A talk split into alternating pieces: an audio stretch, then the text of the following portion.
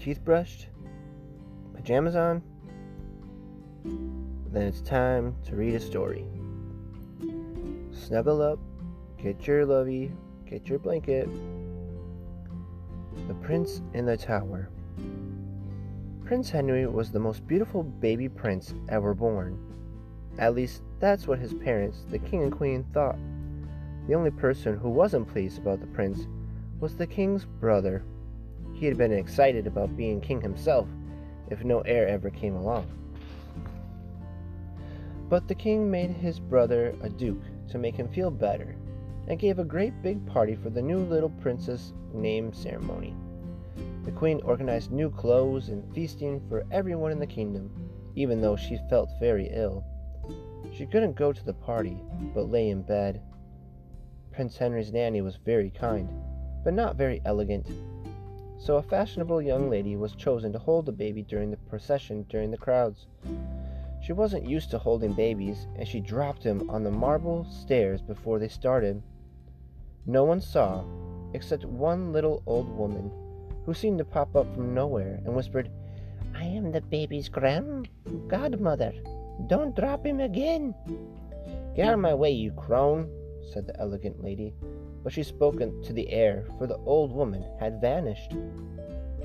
Shortly after the naming ceremony, the great bell in the palace, which had so recently pealed for joy, began to toll in mourning. The queen, growing weaker and weaker, had died. After that, the care of the baby prince was given over entirely to his nanny. He was the happiest baby with shining curls, but although he grew bigger and stronger and crowded and crowed with laughter every morning, his legs didn't seem to work. Whenever his nanny tried to help him stand, he fell straight down again. I don't think he'll ever walk, his nanny told the king. And the king listened and watched his son and saw what the nanny said was true. But the king was very busy running the kingdom and wasn't able to spend as much time with the prince as he would have liked. When the king did see his son, he just patted him on the head and said what a fine king he would make one day. But if anything should ever happen to me, the king said to his brother the duke, will you take care of my boy? Certainly, promised the duke. Now, soon after that, the king did die.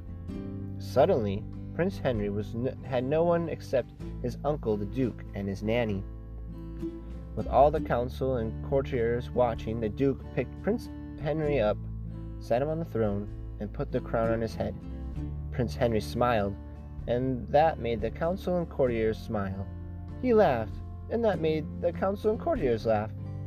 But then the little prince threw his crown on the floor and began sucking his thumb. He was only a toddler after all. This, said the Duke, is your king. Do you wish to be ruled by a toddler? he asked with a sneer. I will govern the country until he is older. Does anyone have any objection? No one did. Everyone said how lucky the prince was to have his uncle taking care of him. The duke brought his wife and sons to live at the palace. Everyone saw the boys playing in the palace gardens, but no one ever saw Prince Henry. He's ill, said the duke to anyone who asked.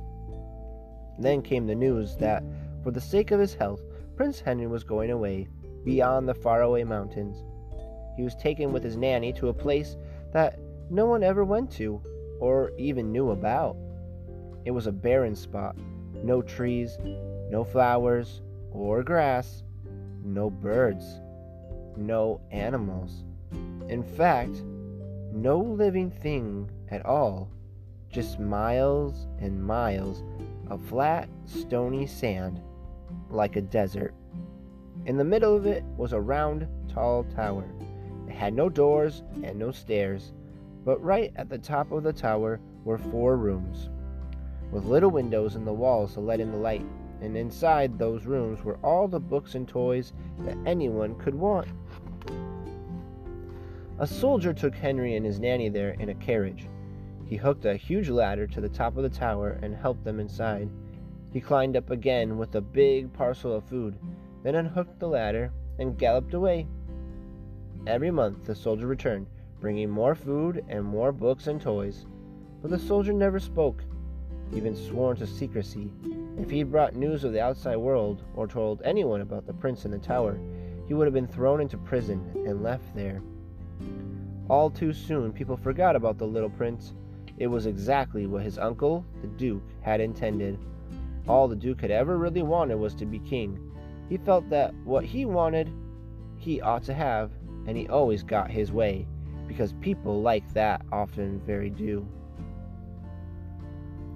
Eventually, the Duke put out the news that the little prince had died.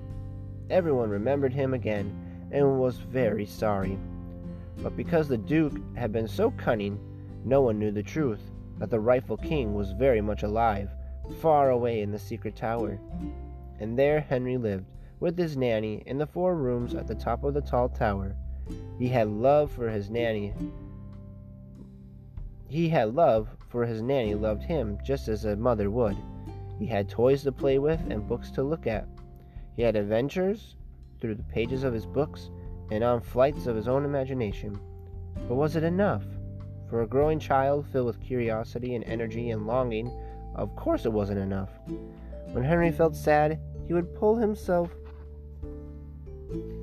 up onto the windowsill, and from there he could watch the raging storms, the shadows of the clouds, and the setting sun.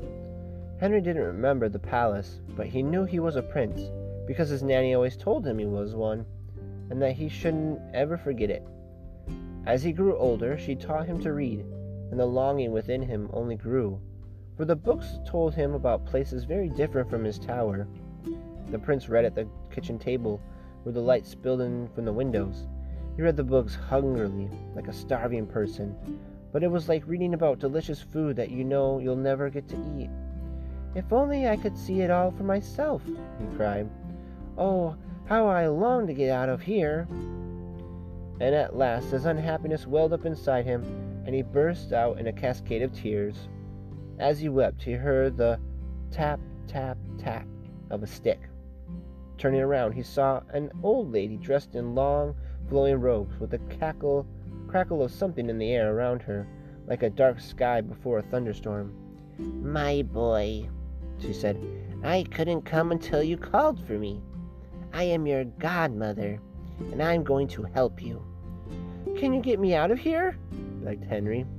I don't have the power to free you, she said, but I do have a present for you a cloak that will take you outside and show you everything you've ever wanted to see. But I can't walk, explained Henry, and I'm stuck inside this tower. That's why you need my present, said his godmother, and she handed him a shabby bundle that looked like a rolled up piece of rag. Thank you, but it looks a little old, said Henry, trying not to sound ungrateful. Old? said his grandmother, smiling. Godmother, smiling. Maybe, but don't let that deceive you. It's also magic. A magic cloak, said Henry, his eyes aglow. And when he looked at his godmother again, he saw that she was more fairy than human, but her wise and shining eyes the crackle in the air around her wasn't electricity, he realized, but pure magic. Now, let me tell you how the cloak works, said his godmother. Open the window, then spread the cloak out on the floor and sit in the middle, like a frog on a water lily leaf. Say abracadabra, doom de doom, and see what happens. When you want to come back, just say abracadabra, tum ti tum. And then, like a soft cloud melting into the sky, she was gone. At that moment, Henry's nanny came into the kitchen.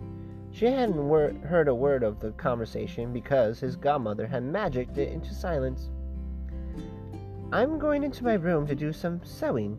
Will you be happy on your own? she asked. Very happy, said Henry. Here was his chance. The moment his nanny left and shut the door, he sprang up to the windowsill and opened the window. Then, carefully, spread his cloak on the floor and sat in the middle, just as his godmother had described, his heart beating fast. Abracadabra, dum de dum, he said, laughing a little because the words sounded so silly. The cloak rose with Henry sitting on it, Out he flew beyond the window into the clear, fresh air. Oh! he cried. Henry had never felt such a delicious sensation as that soft air brushing against his cheek and ruffling his hair. On Henry flew over barren desert, over rivers and mountains. It all looked so beautiful, especially as the sun went down and the stars came out. But then some mist blotted out the stars, and it began to rain, soaking his clothes, wetting his curls so they hung, slick and damp across his face. I'll have to go back, Henry thought. Now, what are the words? He began to panic, not knowing what to do, alone up there in the dark sky. Godmother, he called, are you there? I've forgotten the words to get home. Instantly, the words abracadabra, tum ti tum tumbled into his brain. Thank you, he called into the damp night air. I'll never forget again. He repeated the charm, and the cloak turned gently around and brought him back to the tower. After that, Henry went away whenever he could. Soon he was exploring further and further in every direction, seeing all sorts of wonderful things. He listened to the flowing of the river, the rustling of trees, and the sighing of the wind. He swooped down low, mesmerized by a single blade of grass glinting in the sunlight, by a caterpillar creeping along the ground, by insects shining red, gold, purple, blue, buzzing from flower to flower. He learned to fly higher and higher, right to the tops of the trees and tops of the mountains, so the world below him seemed very far away. The people just tiny dots in the landscape, like ants crawling over hills. He learned to fly as fast as the wind, riding the gusts like waves in the sea, his hands gripping the sides of the magical cloak. Sometimes he was uh, followed by flocks of birds riding the wind with him, swifts that arched and curled around him on their scythe like wings, skeins of geese flying together, calling and greeting, as if they were all of a kind joined together in a fellowship of the air. While Henry flew far and wide on his magical cloak, his godmother gathered up handfuls of moonshine and made an image of him, so whenever his nanny peeped in to see him, she saw the image and was reassured that he was happy and well. But however magical the cloak, there were times when Prince Henry felt nothing but sadness. He would look down and see children playing together, and he would long to join them. I want friends of my own age, he thought. I want to be with people. I want to take part in the world. When he thought this, he would lie on the cloak and close his eyes, letting the wind rock him gently, willingly, the wave of sadness to pass. One day, as Prince Henry flew over above a summer field golden with barley, he heard a delicious sound soaring in the, in the air. It was the song of a skylark.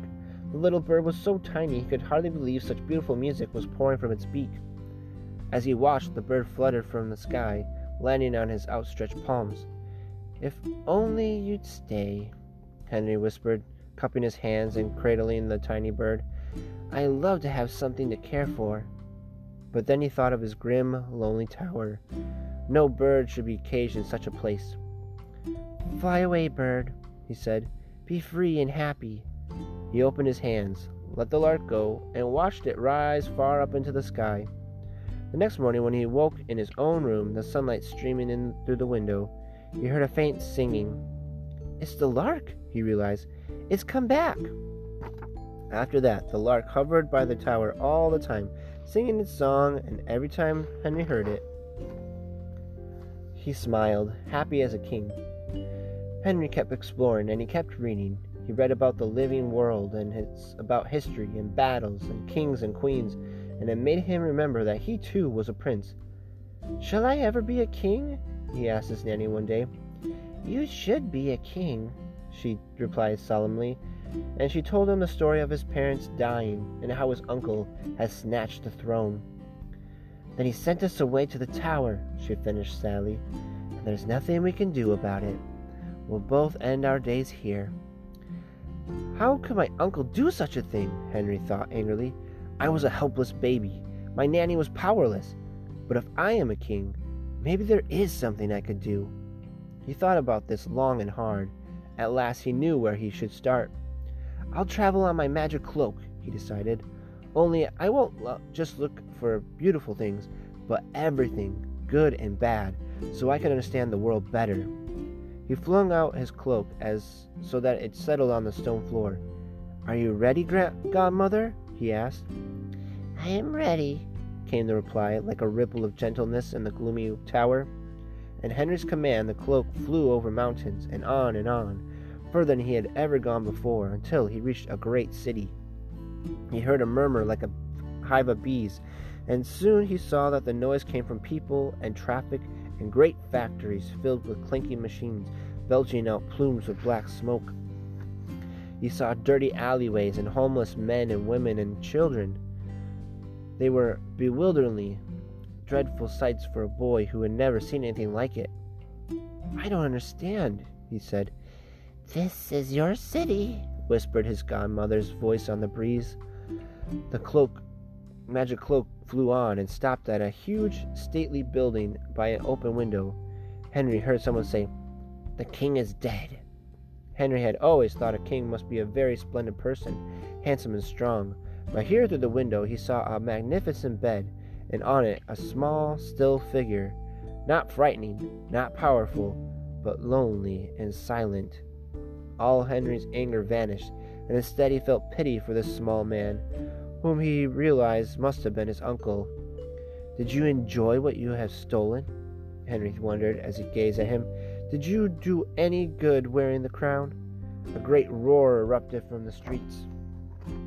The king is dead! Down with the king! Revolution!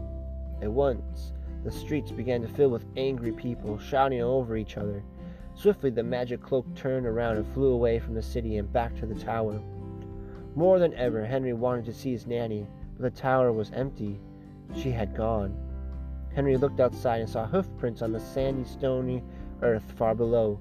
He guessed that the soldier who had brought their food had come and taken his nanny away with him. Now Henry was utterly alone. There was silence all around him. I can't stay here, he said aloud, stuck in this tower. I want the chance to do something in the world.